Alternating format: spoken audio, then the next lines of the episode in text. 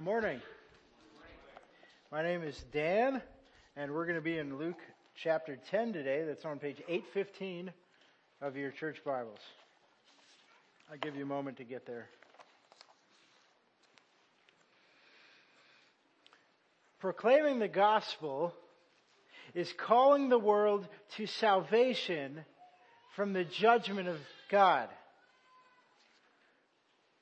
When you're actually doing that part, when you're doing that, it is not an easy message to proclaim. But there's an urgency to it that can't be denied. Sometimes even atheists can see it. I'm going to share a quote from celebrity and atheist Penn Jillette from the duo Penn and Teller. Here's what he says. I don't respect people who don't proselytize. That means share the gospel. I don't respect that at all. If you believe there's a heaven and hell and people could be going to hell or not getting eternal life and you think it's not really worth telling them this because it would make it awkward, how much do you have to hate someone to believe everlasting life is possible and not tell them that? Penn Jillette gets it, sort of.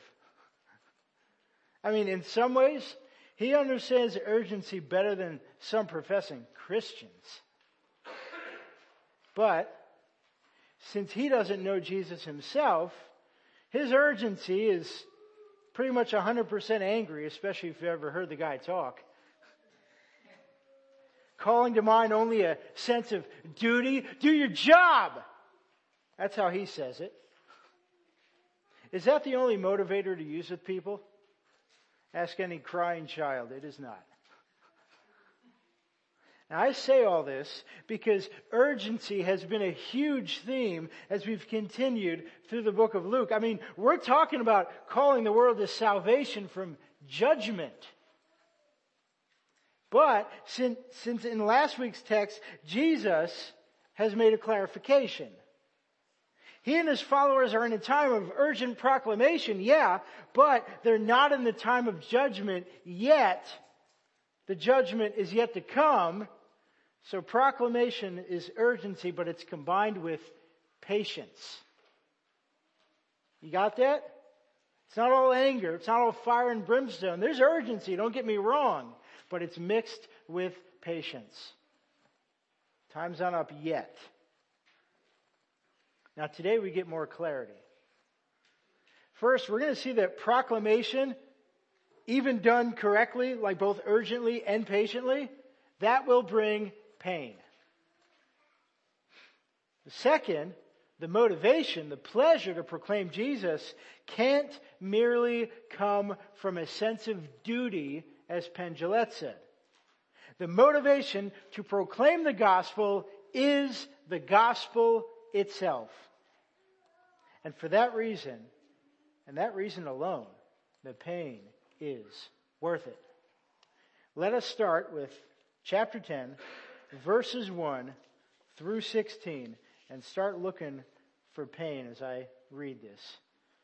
After this, the Lord appointed 72 others and sent them on ahead of him, two by two, into every town and place where he himself was about to go. And he said to them, The harvest is plentiful, but the laborers are few. Therefore pray earnestly to the Lord of the harvest to send out laborers into his harvest. Go your way, behold, I'm sending you out as lambs in the midst of wolves. Carry no money bag, no knapsack, no sandals, and greet no one on the road. Whatever house you enter, first say, Peace be to this house. And if a son of peace is there, your peace will rest upon him, but if not, it will return to you. And remain in the same house, eating and drinking what they provide, for the laborer deserves his wages. Do not go from house to house. Whenever you enter a town and they receive you, eat what is set before you. But whenever you enter a town and they do not receive you, go into its streets and say, even the dust of your town that clings off of our feet, we wipe off against you. Nevertheless, know this, that the kingdom of God has come near. I tell you, it will be more bearable on that day for Sodom than for that town. Woe to you, Chorazin! Woe to you, Bethsaida! For if the mighty works done in you had been done in Tyre and Sidon, they would have repented long ago, sitting in sackcloth and ashes. But it will be more bearable in the judgment for Tyre and Sidon than for you. And you, Capernaum, will you be exalted to heaven? You shall be brought down to Hades, or hell. The one who hears you and the one who rejects you rejects me, and the one who rejects me rejects him who sent me. So the first thing Luke tells us is that proclamation will be painful. I don't know if you caught some of that. We're going to go through a few pain points and they might not seem a whole lot individually, but then we're going to add them up and it will hurt. The first pain point is that proclamation will be overwhelming and urgent. Verses 1 and 2. So Jesus sends 72 disciples. We've got maybe about 72 people in here, and they go through whole towns. Jesus diagnoses that specific pain in verse 2. The harvest is plentiful, but the laborers are few. In other words, there's this constant tension that people really need to hear this message, but there's so few people to do the proclaiming. Jesus' followers are understaffed ambassadors. The mission is so urgent, but so overwhelming. You see the pain in that? We'll get to us later, but think about them going through town after town after town. Just 72 people. What else is overwhelming and urgent? Verses 3 and 4. The disciples are called on this unique mission not to waste time packing and even greeting people on the road, but to simply go. All of this is comparable to the first mission Jesus sent his apostles on in chapter 9, the 12, but here there's even more urgency. You're throwing off everything that's slowing you down. There's no, there's no money, there's no luggage, there's no sandals.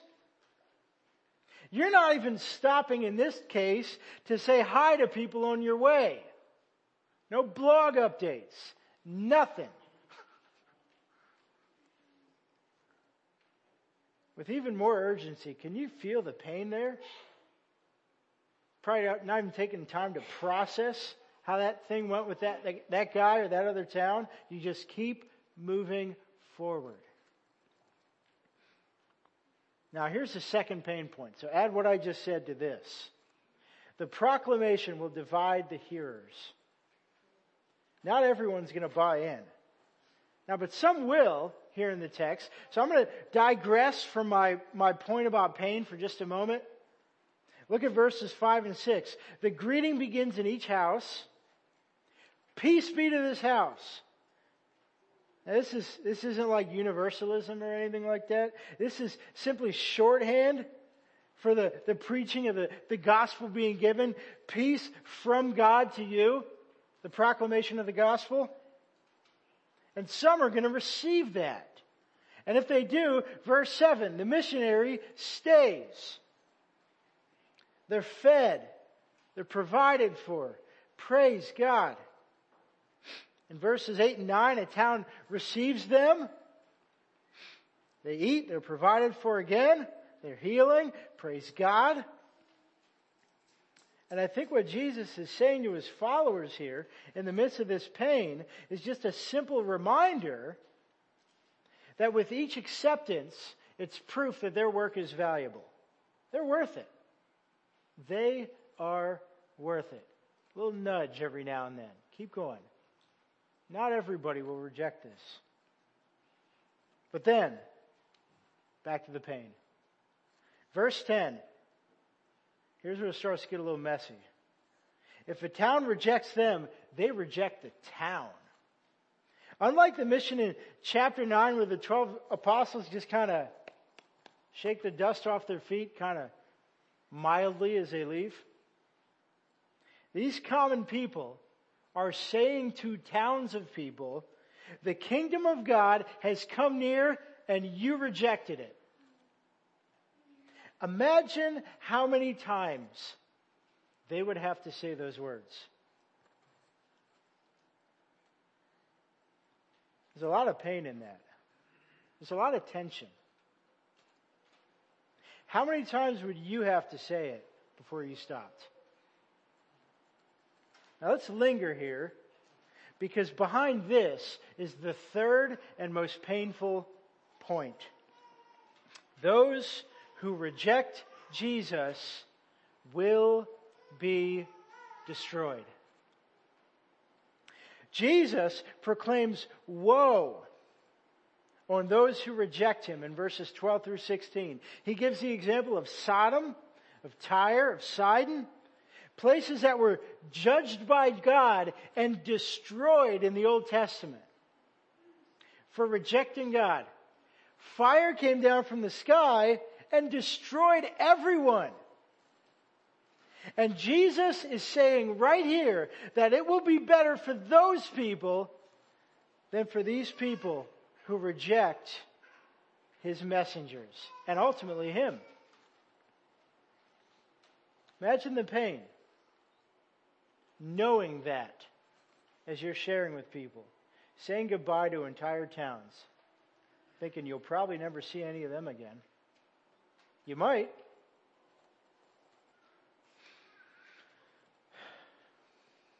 What does all this pain mean for us? Because right now, I mean, nobody's wearing sandals in here. Is this for us?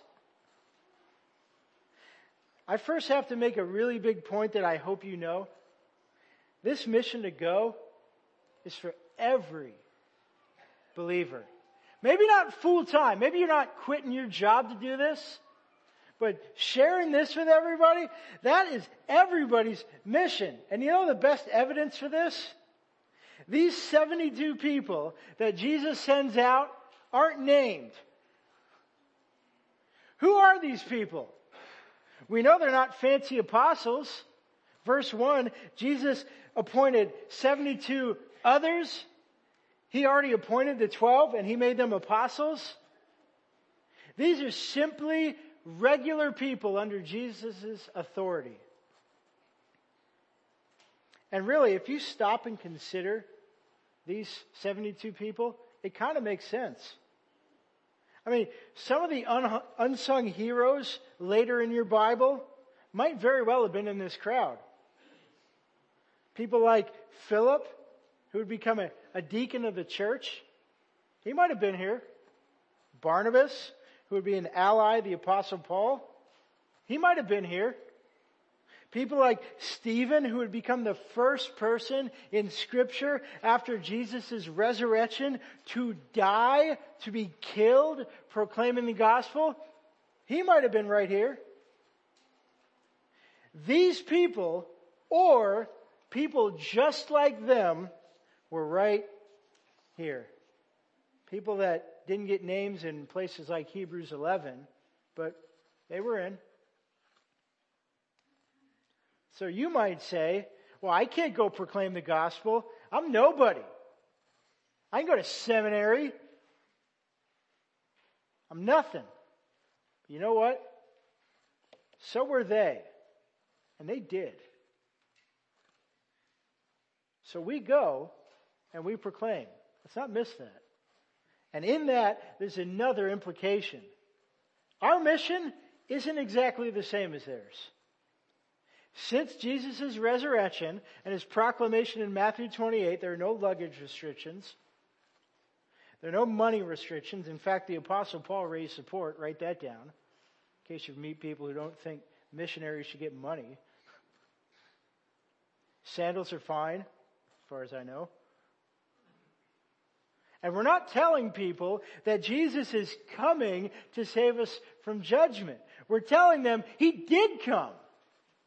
And he took the judgment and then he rose from the dead. So our mission isn't exactly the same. So how is our mission the same? Proclamation of the gospel will be painful. I cannot lie to you. Especially if you're doing it right. In fact, if it doesn't hurt, you're probably not doing it right. Let's add it all up. Let's add up all that pain and apply it to us. Consider the first pain point. The overwhelming urgency. That's still here. The harvest is more plentiful. The laborers are still few. Who here feels like there's too much to do and not enough help? You who didn't raise your hand, start helping. and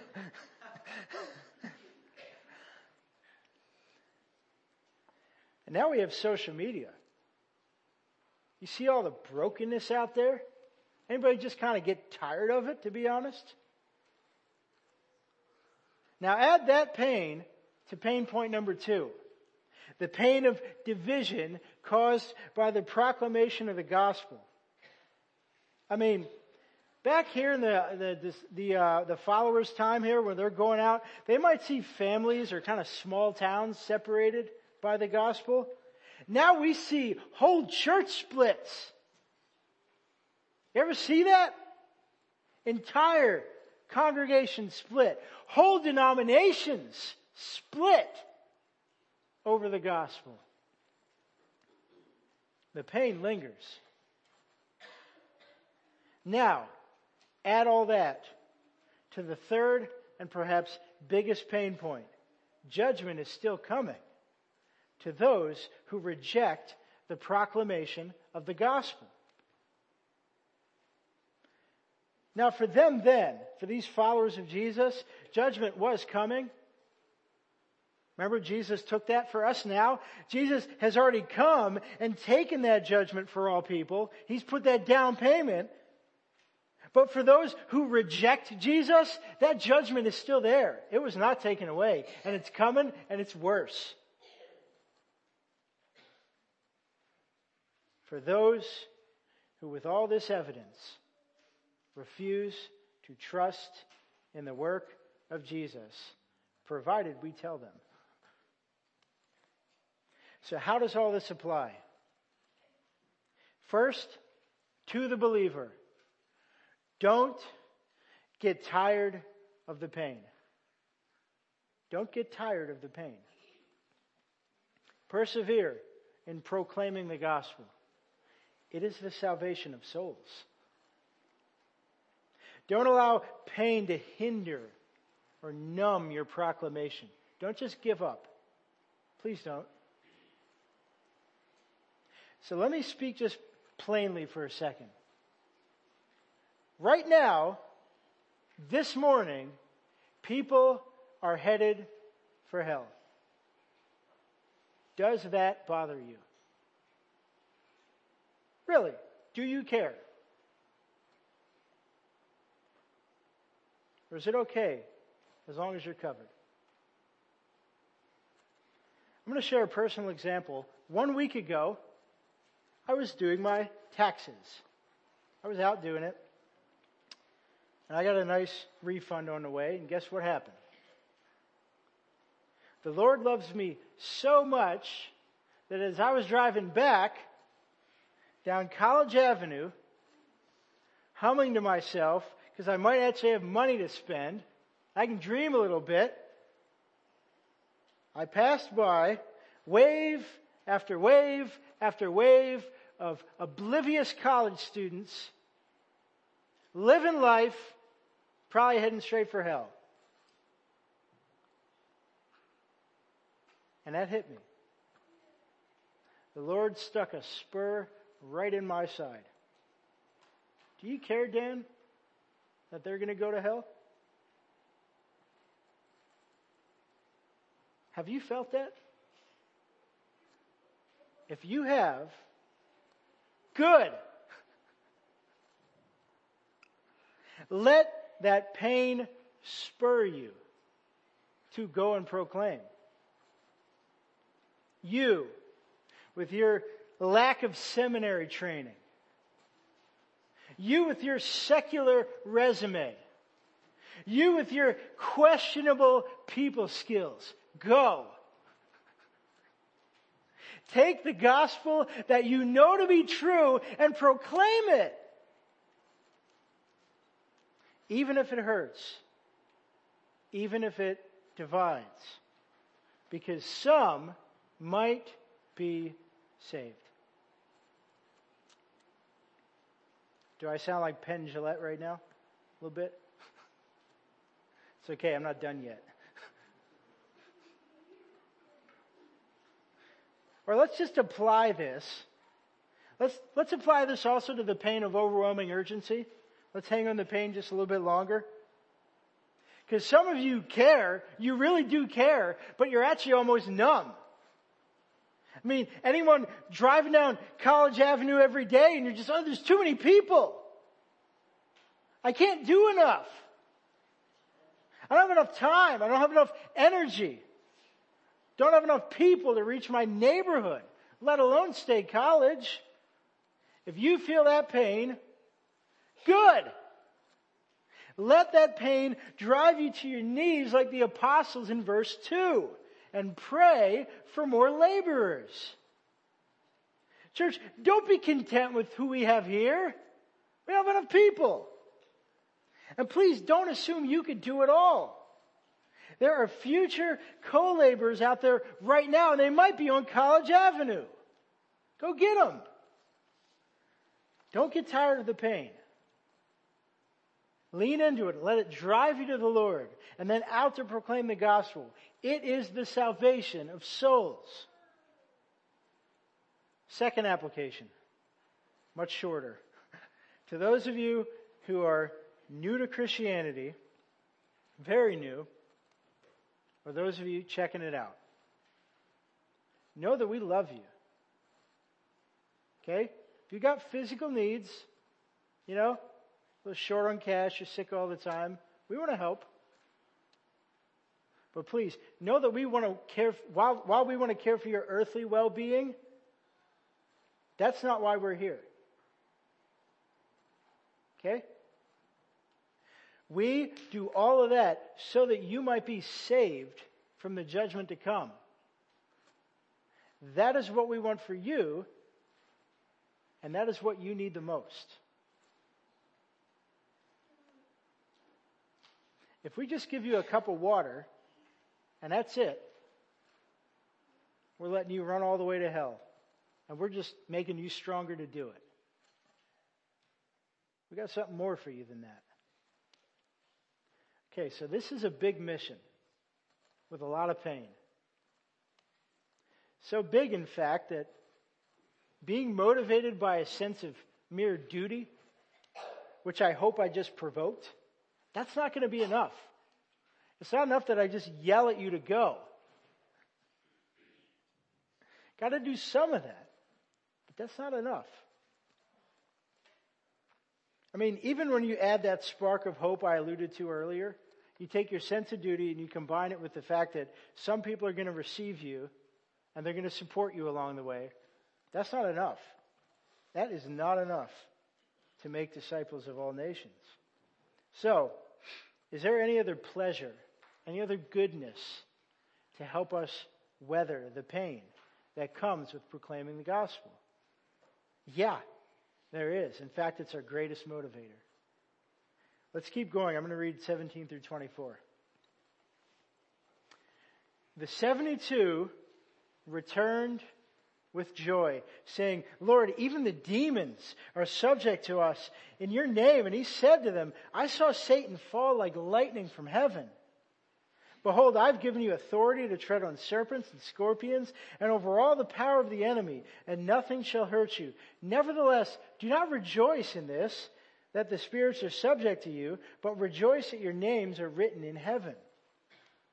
In that same hour, he rejoiced in the Spirit, the Holy Spirit, and said, I thank you, Father, Lord of heaven and earth, that you have hidden these things from the wise and understanding and revealed them to little children. Yes, Father, for such was your gracious will. All things have been handed over to me by my Father, and no one knows who the Son is except the Father, or who the Father is except the Son, and anyone to whom the Son chooses to reveal him. Then turning to his disciples, he said privately, Blessed are the eyes that see what you see. For I tell you that many prophets and kings desired to see what you see, and did not see it and to hear what you hear and did not hear it. So the second thing that Luke tells us is that proclamation has pleasure. Pleasure. Pleasure to overwhelm the pain. Now the first of these pleasures is this. Our ministry success pales in comparison to eternal salvation. Ministry success pales in comparison to earthly salvation. Verses 17 through uh, 20. The 72 come back and they're excited. They come back with joy and I mean for good reason. Look at verse 17. They're beating the demons. They're actually doing, these nobodies, these 72 nobodies, they're doing what the apostles couldn't do. Remember? Last chapter, they should have been able to do it. They couldn't. These guys are doing it. Now Jesus then looks like he's kind of one upping them a bit by saying, I saw Satan fall. but I think he's actually just kind of celebrating with them a little bit. There's a lot of victory that's happening right now with a bunch of 72 nobodies on the power of Jesus what they're doing. Then Jesus tells them that their power and their victory is not what should motivate them. Look at verse 20. Here's what they should rejoice in. Their names are written in heaven. What does that mean? Does that mean I should look up and see Dan written in the clouds? Should you do that? No, it means that they have peace with God. In fact, they have the peace with God that they're proclaiming out to people earlier. They will not face judgment from God. It will not be worse for them than it was for Sodom and Gomorrah. They have so salvation no matter the results of their ministry. He said, nevertheless, rejoice in this thing, not the victory. And so not the defeat either. Rejoice that their names are written in heaven. Because worst case, what happens? They get killed? Then they get to go live with Jesus forever. That's the worst case. So here's how much this matters if we consider those 72. Stephen, remember the guy I mentioned earlier who was possibly in this crowd? Say he was. He was the first person to die proclaiming the gospel. The book of Acts. Remember what happened as he was about to be killed? He said, and I quote, Behold, I see the heavens opened and the Son of Man standing at the right hand of God. He saw his name written in heaven. As that rock was about to kill him, he saw Jesus reaching down and saying, Let's go home. That confidence is what it means to be motivated by the fact that your name is written in heaven. That dulls the pain a little bit, doesn't it?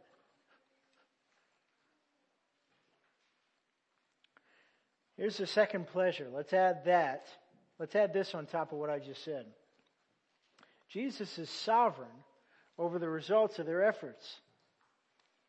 That is, he's in control over who will be saved from judgment. He knows whose names are written in heaven.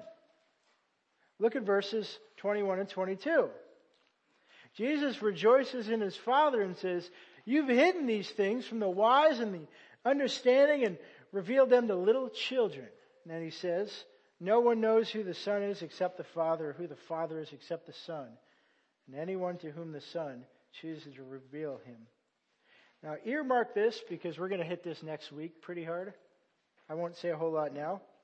But the point is this as persuasive as the 72 are, or however much they botch that gospel presentation, if Jesus wants to save that person, he's gonna. And if he doesn't want to save them, they won't be saved. The results are up to the will of God. And it's not going to be those who think they are wise in their own eyes. So it's probably not going to be the people we expect. But back to them. Here's why this matters so much. Remember that earlier division? Being rejected by whole towns? Families torn apart? Disbelief in the gospel? Now, the disciples and us, that might look like total chaos, but to God, it's total order according to His will. You know, they get kicked out of a town and say, God, what are you doing? He knows what He's doing. Jesus' followers can trust that. Here's the third pleasure. Add that on, add this on top of everything else. They've seen the full revelation of Jesus. Look at verses 23 and 24, specifically 24. Jesus calls his disciples together and says, What you see right here is what kings and prophets wanted to see, but couldn't. In other words, this is a revelation that Jesus, who earlier has shocked his disciples by rebuking their desire to just throw judgment on people who reject the gospel, Jesus is drawing his attention not to the judgment of God, but to the, the mercy. In other words, fire and brimstone falling from heaven on the Samaritans. That's not the fulfillment of God's story in the Old Testament. We're not there yet. Moses and Elijah on top of the mountaintop, as we read a few weeks ago, that's not the fulfillment of God's story in the Old Testament the disciple or these followers' greatest pleasure is Jesus is saying, look at me. I am the fulfillment of God's story. They have what those who are wise in their own eyes don't understand. They have the ability to look on the face of Jesus and live and to be sent by him. They have something the people in the Old Testament would have loved to have. I mean, wish you could fall down, you wish you could call down fire or do crazy miracles like the prophets. You don't need it. You have Jesus. So what does this imply for us? All this pleasure should drown out any fear of pain that we might have. Is your proclamation of the gospel being received? Rejoice. Your name is written in heaven. Don't be proud. Is it not being received? Maybe your life is in danger? Rejoice. Your name is written in heaven. Go and proclaim the Lord is going to save who he's going to save. Just go tell him.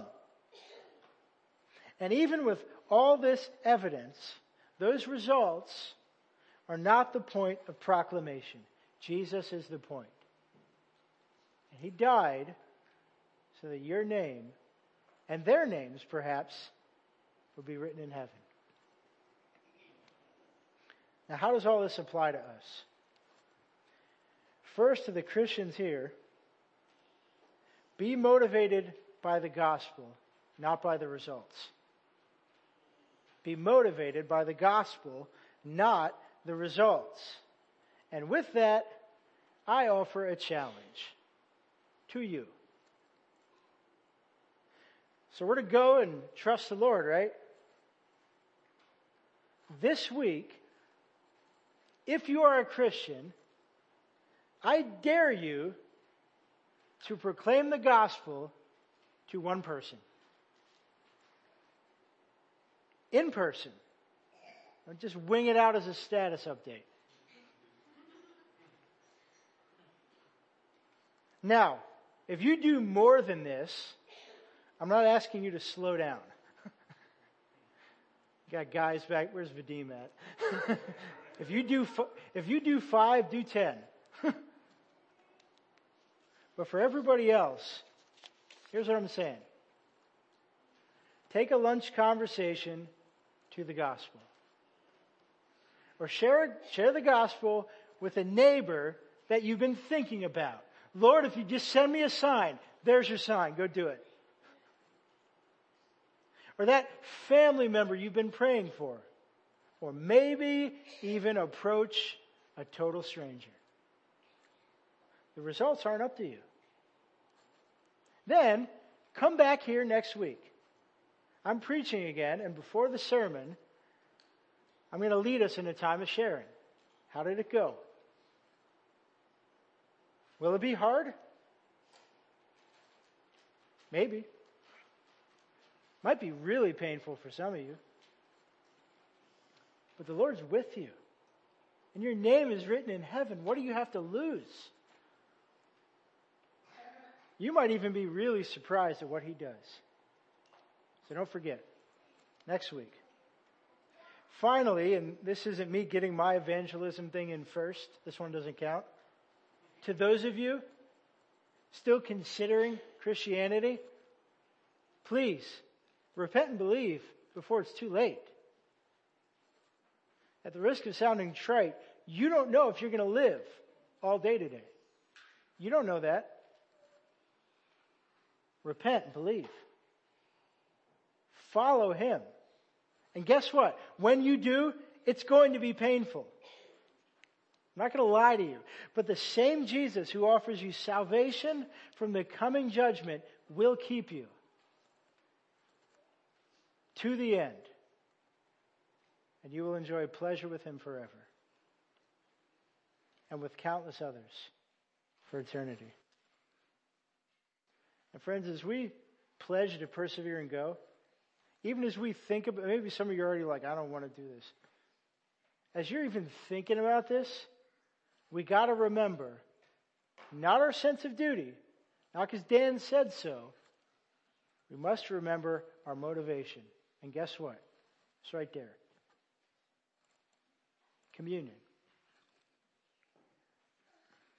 Communion is the evidence that Jesus died so that your name is written in heaven. And if you trust in him, I want you to join us this morning. Not just to gather the strength to go proclaim the gospel, but to thank Him for His patience because of all the times you didn't. He stands gladly ready to work with you, to shape you, to mold you into a faithful proclaimer of the gospel.